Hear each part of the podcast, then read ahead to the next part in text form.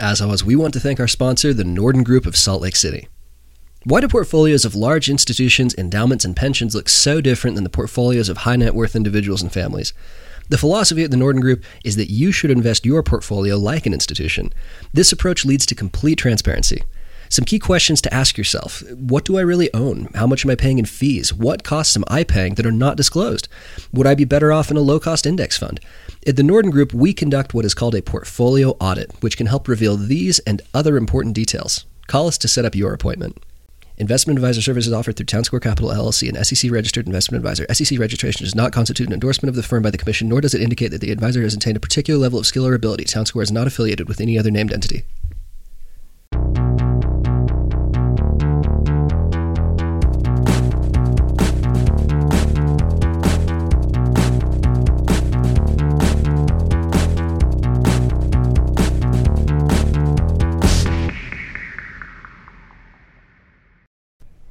Well, thank you as always to the Norden Group. I had the pleasure of running into Brent Cochran, our benevolent sponsor and overlord at um, uh, Point to Point uh, last week. Just wanted to thank them, of course, for all of their support.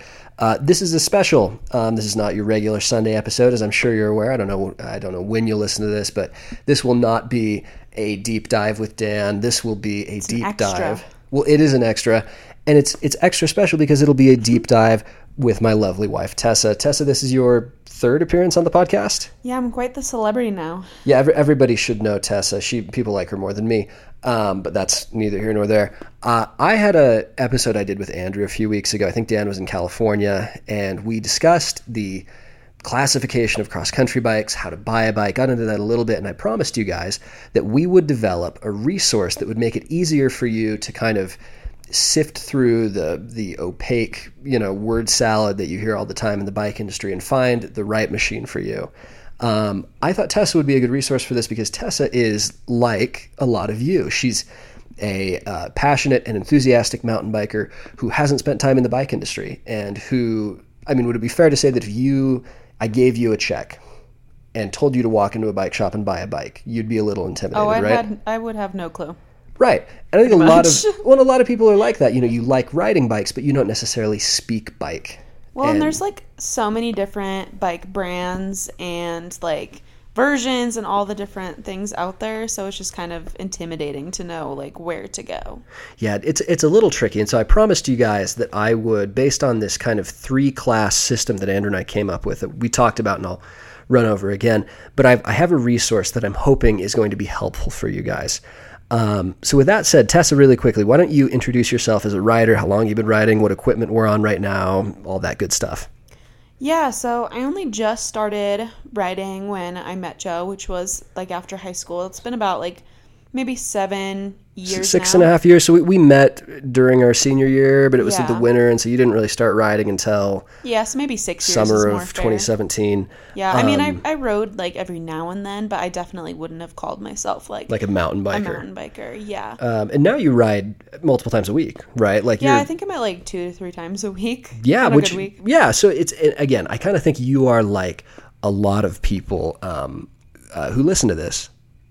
You know, again, with just like uh, the the the enthusiasm's there, but you don't have the base of knowledge to really like advocate for yourself in a consumer yeah, situation. I'm not a bike nerd like you? Sure, that's a probably more succinct way to put it. Um, really quick, what equipment are we running these days, Tessa? I'm on a Santa Cruz Blur. Version 3, for those of you are curious, the previous gen Blur, which I think is one of the all time great bikes. Um, and you've been on that for, what, since 2020? Yeah, about so three years. Three years? Yeah. Three years? Ti- Is it time for a new bike? No, I really like my bike. You know what? I actually like that too. I, I've, I've, I've loved my new bike, but I do miss my V3 Blur. Um, but that aside, um, I want to run over today how I would, you know, walk somebody through buying a bike because I get asked all the time. People ask me like, "Oh, Joe, you know, uh, looking for a new bike this season. What should I buy?" Or "What do you think of this bike?" Those are the two questions I get all the time. And I love those questions and I hate them. And I love them because people are actually going out of their way to try and make a good decision, but I hate them because it's impossible to answer. Because like Tessa, I could tell you what bike to buy. I know you well enough as a rider. I know what you do. Right. Um, I could probably tell Dan and Jacob and Andrew. Man, I'd have a really hard time telling Well, anyone else. You really need to know the person. You need to know like Yeah. their riding style, what kind of things they're looking for, what kind of riding they're doing. I mean, I, I'm not doing anything super rough and rugged, so I'm not gonna need. But you're also not racing that much. Right. I'm also not racing, so maybe I don't need like a super, I don't know, speedy light bike. Right. Okay. So if, if, if you had to walk into a bike shop right now, let's say I wrote you a check for $6,000 and said, go buy a bike. Now you walk into a bike shop, like, go buy a bike, here's your check. What would you do?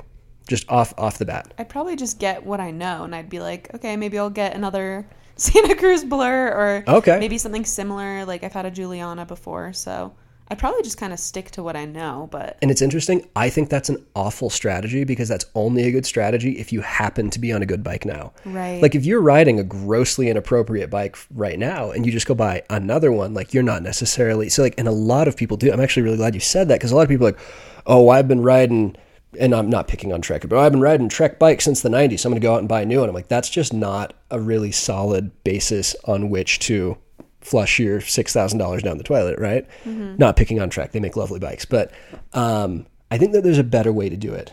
And so I don't think Tessa that you would have listened to that episode I did with Andrew anyway. So this is good. I'll, I'll kind of walk you through it. why Um, you gotta call me out like that? No, it's okay. I mean, like I, I joke, like Jacob, I don't think has ever listened to an episode of the Maybird Cycling podcast. I have listened. okay. I listen to the ones that I'm in. well, that's usually how things go. Um, but I kind of want to start wanted to start fresh for you here. So what kind Okay. of bike riding do we do? To, or what kind of mountain bike riding do we do? Cross country. cross country XC, right? Um, but even within cross country bikes, there's a lot of nuance. And, and you know, like a lot of people might not even know that we do cross country. Like a lot of people, I think, will walk into a bike shop and they'll go up to the person working there and they'll say, I'm doing NICA, I need a bike. And the guy will say, Oh, hey, we've got this great bike. This is a good all arounder. It climbs well, descends well. $8,000. Here we go. Your mom swipes her credit card and you show up to practice on your Santa Cruz Nomad and have an awful time.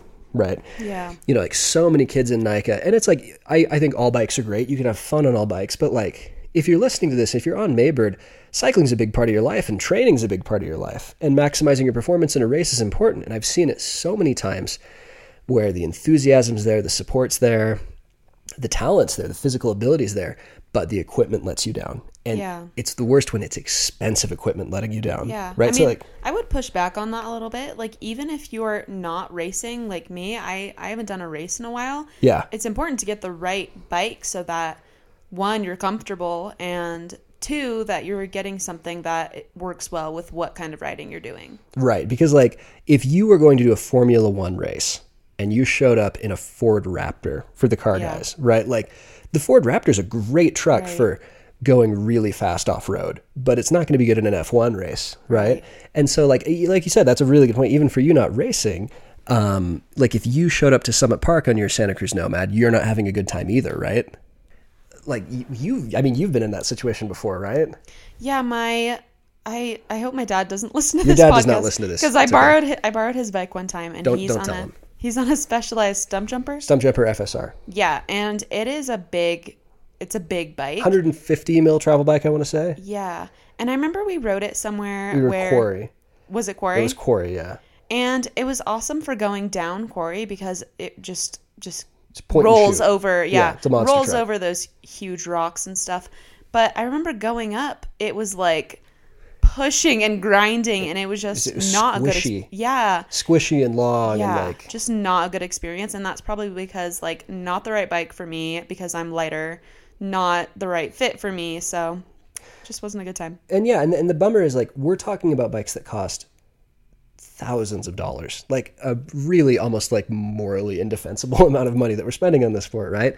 Um, and then the tricky part is in the past few years, even cross country is not cut and dry. Because 10 years ago, when I got into the sport, cross country was cut and dry. Right. All of the bikes had very similar geometry. None of them had complicated suspension systems.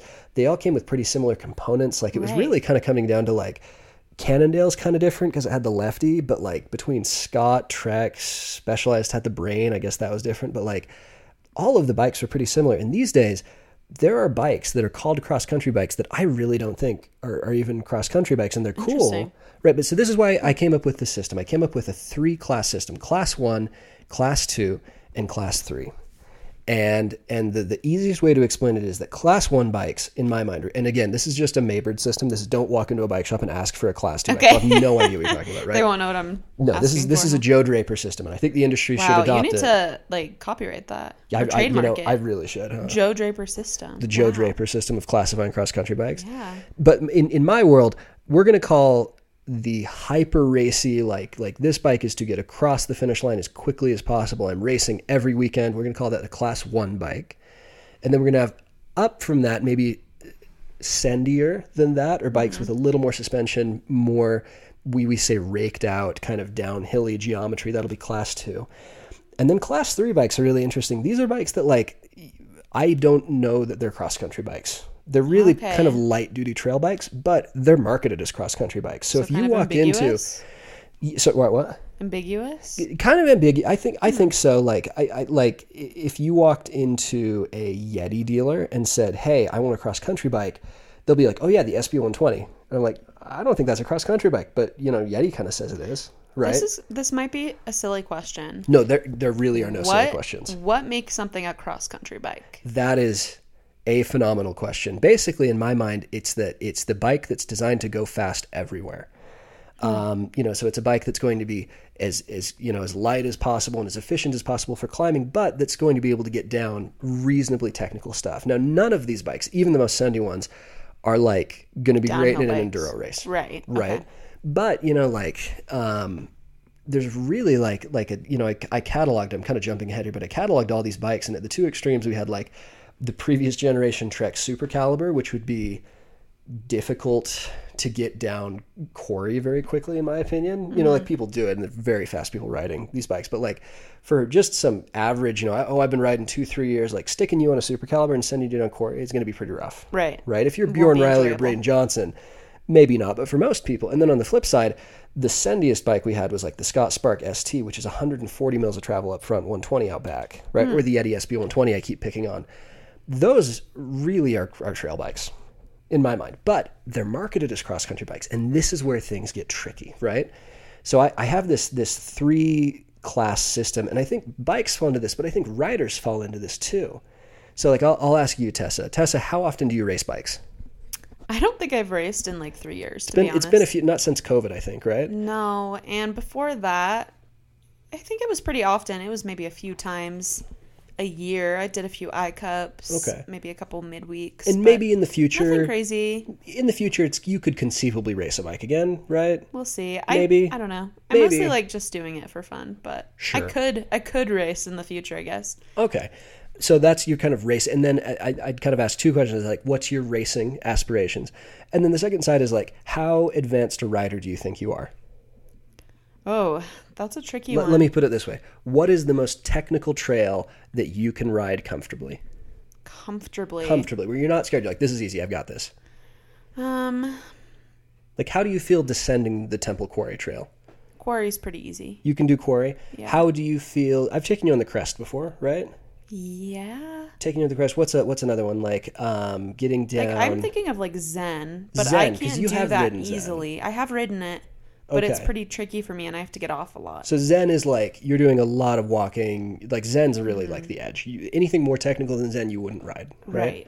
Great. Okay, so based on this, a class three bike would be wasted on you. Right. Right. And I don't mean that like in a mean way. Like I, I think until maybe a year or two ago, a class three bike would have been wasted on me. You're just not riding trails that I'm just not riding like crazy. like like what's your favorite ride? Like what are where are you riding most of the time?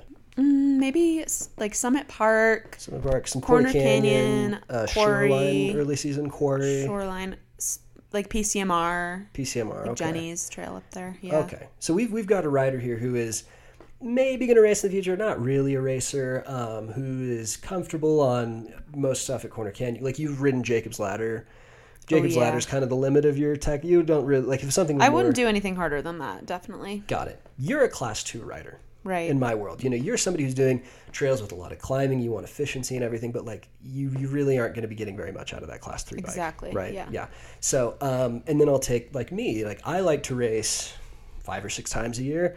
Um, when I race, I really want to do well, um, but it's not like my whole world. You know, Right. and then on the flip side, I am trying to get into like riding big stuff. Like Jacob took me up to Brighton the other day. You Oh, know, yeah, I saw that. I like my favorite trail in St. George is Zen. I'm really liking the technical stuff. I want to push myself, do some high country riding. So I'm kind of a tricky one. I could maybe say, well, there's some class two, but I, I think I'm a class two rider as well. But, But maybe, maybe there's some class kind of- three. Maybe in the future I could own. And you know what? If you have the money for two bikes, I would love to own a class one bike and a class three bike to really cater to my needs. But I You think, should see our guest room. Oh yeah, it's it's like my office. There's four bikes in there already. It's just bikes. So like that's not an option for everyone, right? right. Like, like most people have one mountain bike, and that's Yeah. very reasonable. I think in a perfect world, I'd have three or four, oh boy. and then a couple road bikes and a gravel bike and all the other stuff, right? But and Tessa's rolling her eyes so hard right now because she's a reasonable person. Um, but yeah, so like w- I- most of you are class two riders. I feel comfortable saying now, class one is a tricky one. I think this is almost the most difficult one because like in doing this, I was cataloging all of these bikes, and I'm going to get to my research in just a second. But I was cla cataloging all of these bikes, and like most of the World Cup cross country bikes, by nu- my numbers, are class two, wow. which is interesting. Um, I decided to catalog all of the cross country bikes you can buy today and their previous generations. So He's got a lot of free time, basically. no, I don't. I just had a slow week at work.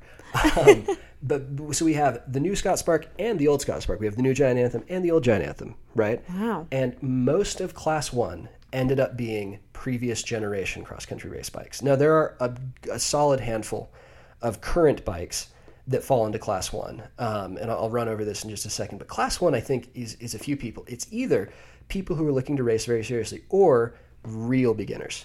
Like, mm. and, and I'm thinking, mom, oh. you're riding with kids. You're going to coach an ICA team this year. You're not really comfortable on a mountain bike. You're kind of shaky, but Canyon Hollow's good, and you can get back down okay. For you, a class two bike, you're not going to get that much out of. You really don't need 120 mils of travel. Right. That Trek Super Caliber, I was saying, you know, like for a rider like me, I'm like, I just like that doesn't suit my needs very well. Even though, mom, you might never want to do a bike race ever, but a really lightweight bike that's going to feel nimble and agile like cross country bikes do um, might be a good bet for you. And then the kind of third category for class one are people looking for a deal.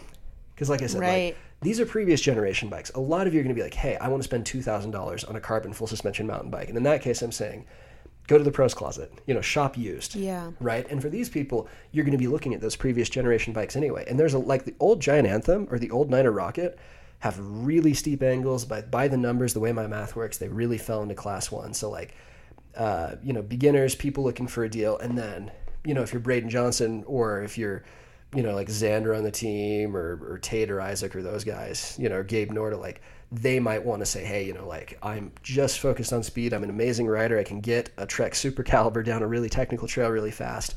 They're going to be our class one riders as well. So are the bikes in class one? They're not as good for super technical stuff, is what you're saying. Generally speaking, yes. Okay. And and now again, this is not a measurement of how well these bikes climb. This is Right. just their descending capability.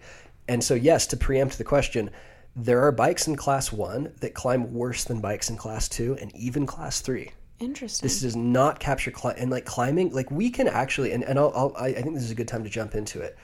I can take numbers and give you a pretty good idea of how a bike is going to descend. Not what it's going to feel like, but how capable it is. So what is I that did just based on like what? so that great question, excellent segue by the way. I segue Dan beautifully all the time, and he doesn't appreciate it. So I will appreciate you. Thank But you. I took every single cross country bike, and I'm showing Tessa here, and, and, and really quickly, if It's you want quite to an pause, amazing spreadsheet. It's an amazing spreadsheet. Go ahead and pause really quick.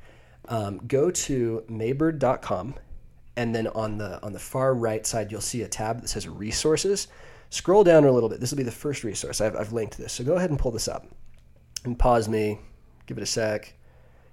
Should we throw in a fun fact while they're pulling that up? Do you know that cows have like two or three stomachs?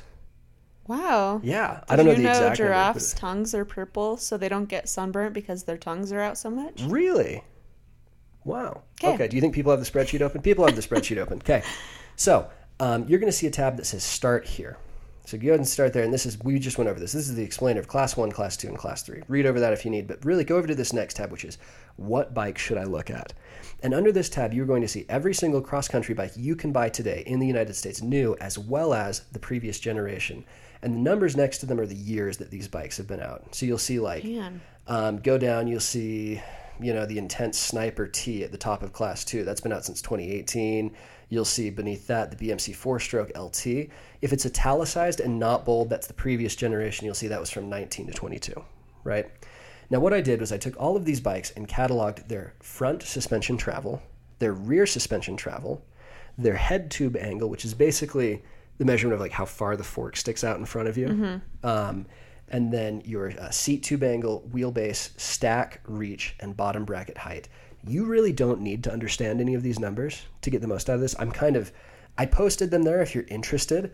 But what I did was I took all of these numbers and I found the average rear travel, the average stack, the average bottom bracket height, and then I found where each individual bike, like the Allied BC40, uh, how far, like what percentage different was its front travel from the median front travel. And then I, I basically I changed the, I don't know what you call it, the magnitude of the numbers or whatever, um, to make it so that they were all kind of comparable. And then weighted them so that front travel, rear travel, head tube angle, those had a really big bearing on the score. Seat tube angle, I wanted to throw in there because it's trendy, but I don't think it has that big a bearing here. So that was like less impactful. Uh, if people are curious about my methodology, they can reach out to me. I don't think most people need to know this. Basically, you want to look right next to all the bikes. You'll see a, uh, a column that says score. And this was kind of scored um, so that the higher the number, the sendier the bike is a good way to think about it. How did And you? What equations did you use to do that? It's, it got really hairy. It got That super hairy. is wild. Miles, I know you'll want a phone call. I can explain it. And really quick, my methodology is not perfect. A and B, there I've already caught mistakes on this. If you're looking at this and a geometry number is wrong, it probably is. Let me know and I'll fix it. The data collection part of this took a long time and most of it was by hand and a lot of things. Please go look at his spreadsheet. Yeah, a lot of things might he be put so much work into it. if wow. you if you catch anything that's wrong, let me know.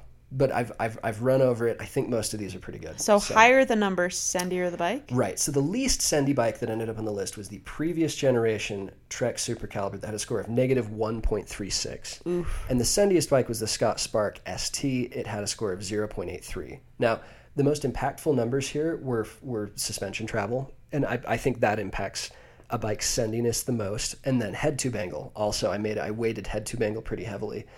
Um, wheelbase is kind of ends up being a function of head tube angle in a lot of ways. So that one wasn't, I didn't weight that quite as much because we already weighted head tube angle.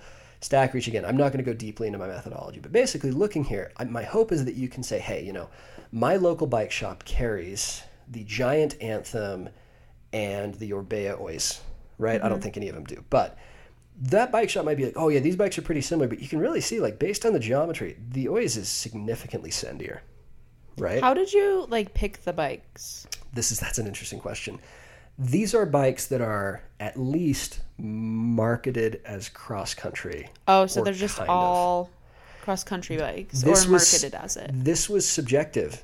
The Scott Spark ST is marketed as a trail bike, but it really is just a modified Scott Spark. So I wanted to include it because if you walk into Contender and say Scott Spark, they're going to show you the ST. Right. Now, the, the, like the, I keep going back to this Yeti SB120. It's really not a cross country bike. Yeti kind of presents it as a successor to bikes like the SB115 and 100 that were cross country bikes, right? So, um, like you could totally poke holes in the way I chose this to, or chose to do this, and like I should say too.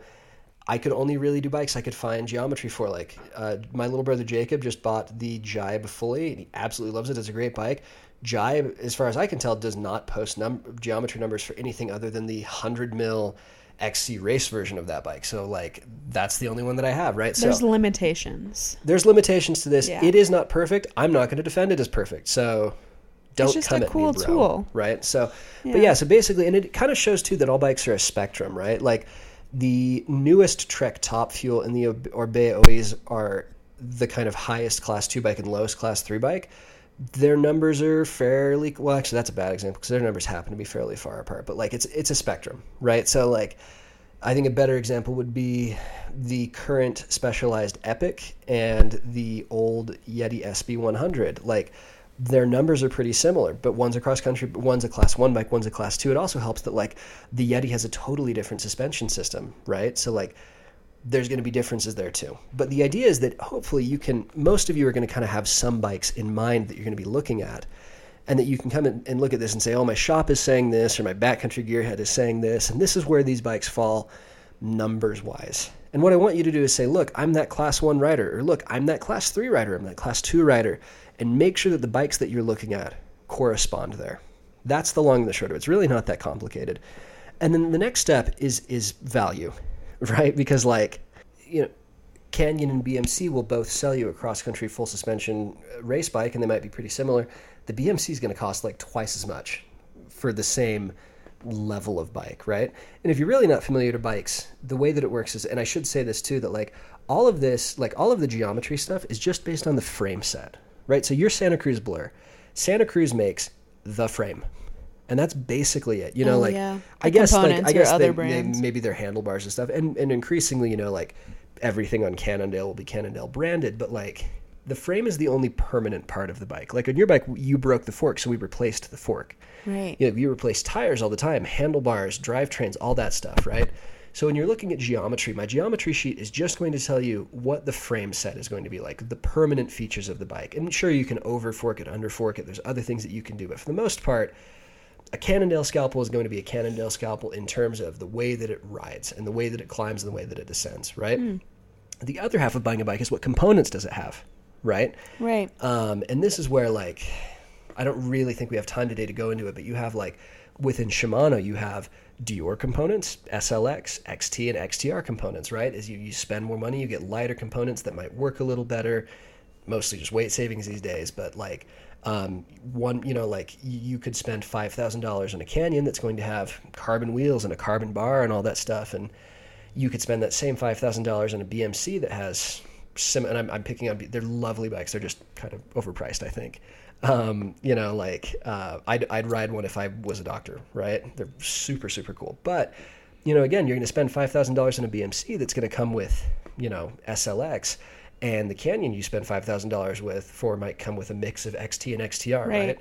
So this half is supposed to kind of be, you know, like you first decide what are some bikes that I should look at, right? What are some bikes in my range? And then maybe look over here and say, well, you know, like I'll keep picking on Canyon, we'll say. Canyon, you know, like, oh, that bike's really great, but like Canyon's out of stock. Because that's the problem with Canyon all the time, right? Is they, you, they, there aren't actually Canyon bikes out there. They're like hypothetical bikes a lot of the time, you know, where you're buying a bike that's not going to show up for eight months. That's the downside of that business model, right? Or we have BMC dealers here in the in, in the form of contender bicycles. But if we didn't, like, oh, I don't have a BMC dealer. I can't. There's not a practical way for me to buy one, right? Kind of find that short list of like these are bikes that fit me um, in terms of the kind of riding I'm looking to do. These are bikes that my local dealers sell, and then from there go into here and say, okay, well, um, I'm looking at an Ibis Exie, and they've got the one that has XT with the carbon wheel upgrade, and then I can say, okay, well, you know that bike costs nine thousand three hundred ninety three dollars. And the relative value score is this, right? And, and really quickly, and I've already done an episode on this, I basically went and said, an XT derailleur is worth this much, an XTR derailleur is worth this much, these kind of carbon wheels are worth this much, and these kind of aluminum wheels are worth this much. And I gave each bike a quality score, right? And the higher the number, you can see if you're looking at this next tab under what bikes are the best deal, if you kind of, you might have to scroll over a bit, there's a bright green column that says quality, right? Now, the problem is, like, you could have two bikes that are both the same quality, but one costs a lot Is more, that right? just how much it is versus like how good? Yes. Oh, okay. Exactly right. Okay. And then basically, I did it in this kind of funny way to do it, but I have doll- dollars you're spending per quality point, right? Interesting. So this, I actually think this is interesting. Like, so we'll go back to Canyon and BMC again. B- both lovely bikes. I have things I ah. like and don't like about both, but you know, and I could it, maybe pull up an example over here. Let's go to, and if you scroll over, there's a bunch of Lower tabs. equals better value. Let's say full suspensions between eight and nine thousand dollars. Because the way the math works, cheaper bikes are always better value, but that's not a great way to look at it. Most of us have an amount of money we want to spend, right? So if we look here, let's say, okay, so the best value in this category was the Orbea Oiz. Now I should say really quickly, this value guide was created six months ago. A lot of like, there's a new Oiz Does out. it change that Right. much? Uh, kinda. You know, it's like the prices usually go up over time. Um, it's it's more that like if if you're looking at this, I guess there are two notes we'll get out of the way. One, a newer version of the bike might be out. The version you're seeing in the value guide might not have ended up on the geometry guide. Um, I should also say the value guide includes hardtails. I didn't include hardtails in the geometry guide because like a hardtail's a hardtail, you know? Right. Like some have really drastic geometry, but like even on those, you could throw different components on them and they'd be cross country raceable. I didn't feel like spending the time to do hardtails because I just don't think there's as much value. So if you look here, it's got hardtails and full suspensions, and again, some of the data is out of out of whack. Uh, well, not out of whack, but old, right? But like if you look here, we could see, you know, we'll use Canyon and BMC again because that's just such an easy example, right? Two kind of Germanish bike brands that make similar bikes, but like Canyon has the direct seller method of getting you the bike that's a lot cheaper. Right. BMC is like a really high end, you know, like uh, for doctors and lawyers and Google executives kind of bike, right? And so like the idea Or if here, you're not responsible. or if you're not, or if you're me, or if you have a high limit on your credit card. Either way. Um, so this kind of again kind of catalogs like, you know, like the Canyon and the BMC might have the same quality. Like on the racetrack, they're going to be just about as fast. They're both great, but like the BMC just costs more, right? And so this whole thing hinges around this one number, and you'll kind of see if you scroll over a little bit. Dollars per quality point. and obviously you want that to be as low as possible, right? For the same quality, if you're getting a bike that is you know has a hundred quality points, you want to pay five thousand for it instead of seven thousand for it, right?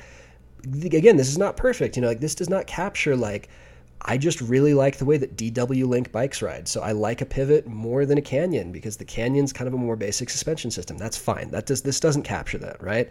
This is just to give you an idea of like, hey, if you like like this bike, that's great. Just so you know, there might be some better value options out there, right?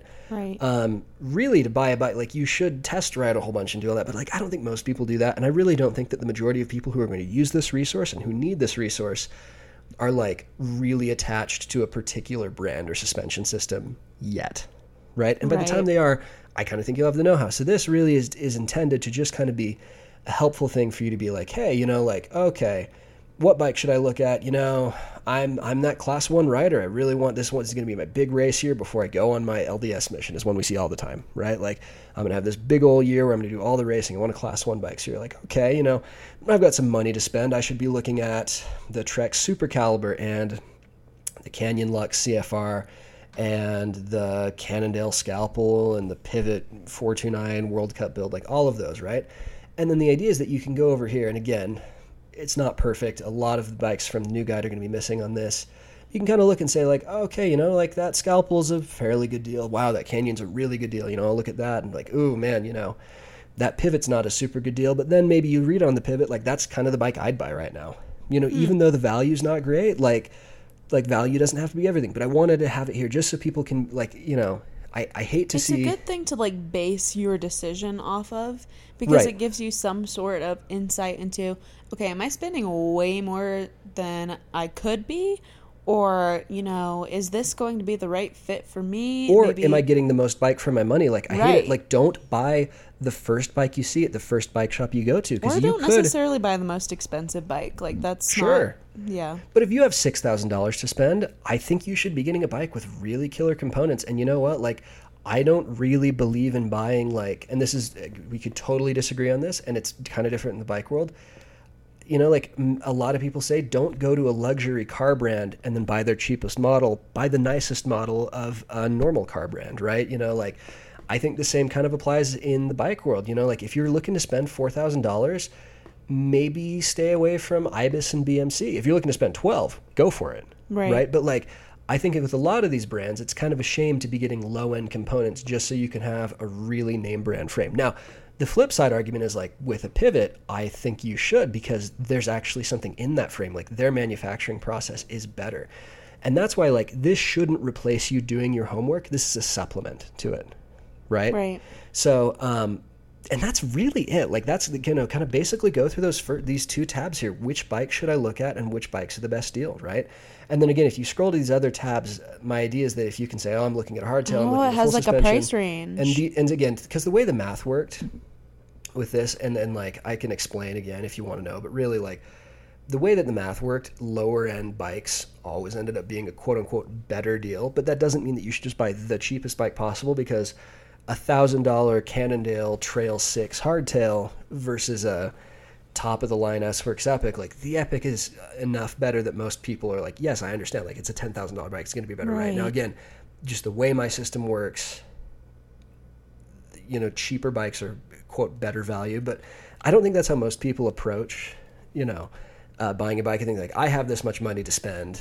I'm roughly in this zone, and then once you're in that zone, you can be like, okay, well, for your seven to eight thousand dollars, you know, like if you look at this guide, um, you know, like the Revel Ranger is a great deal. Actually, the Ibis Exie ended up being a great deal, but you know, like man, that BMC Fourstroke for what I'm paying isn't a super good deal. Right. Right.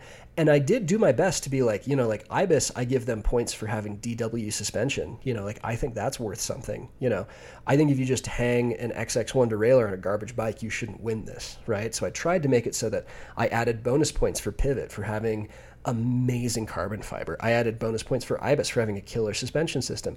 I gave Trek bonus points and Orbea bonus points because you can get custom paint. I think that's worth something, right? So you can 100% poke holes in this, and I'm not dissuading you from buying, you know, that BMC, but I think you should just be aware because, like, if the BMC is the bike you're excited about and your favorite pro ride's a BMC, go buy a BMC, dude. But like, that's awesome. I I 100% support Right. that.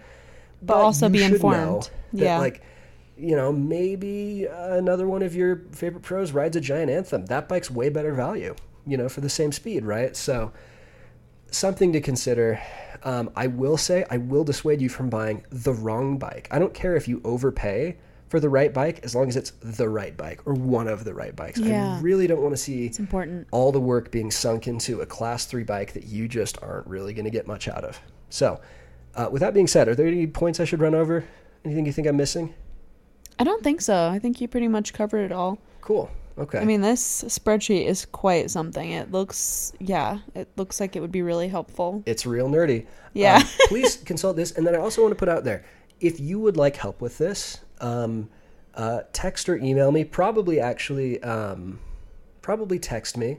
My phone number is 801 671 5412. Um, I'm happy to help you with anything. If you want to buy a bike, I will probably want to schedule a phone call with you. It's a lot of data to go over. If you're just asking for a tire recommendation, which bottom bracket you need, we can handle that over text. Um, I would like to put myself out there as a resource as well. And I'm not doing this to like get people off my back and get fewer questions. I would just love if there was some, if you could come to me and be like, this is the kind of rider I am. This is the kind of money I have to spend. I've looked at your value guide. But within that, what do you think about the Allied BC40 versus just getting a Santa Cruz Blur that I could get a little quicker? I'd love to answer those questions. You know, like I really can't answer what kind of bike you should ride because I, I, I this team is so big. I don't even the people, you know, like Amy Larkin. I've been working with Amy Larkin for years with Maybird. With her, I maybe know enough to make a good recommendation, but even then, I'd kind of be asking her the same questions, right? Um, so like I, I don't know anyone other than myself well enough to really make like that great educated decision. So Right. go through this sheet, uh, at least take a look at it. Um, again, I spending six, seven thousand dollars on a bike, and a lot of people twelve or thirteen thousand dollars on a bike. I totally think it's fair game to get that in-person consultation, but there are some questions that you're just going to have to answer for yourself. You know, um, so again, go to Maybird.com if you haven't already. Under resources, click on that. Scroll down should be the first thing. Click on that link there, and then yeah, I'd love to have some consultations with people. Probably later on in the season. I don't think anybody's really shopping for bikes right now, and we will do another presentation uh, early next year. Probably a Zoom meeting for the new riders to run over this. So this isn't the last time you hear about this. Uh, but yeah, make good choices, spend your money wisely, ride safe, Be informed. and be informed. Thanks, everybody.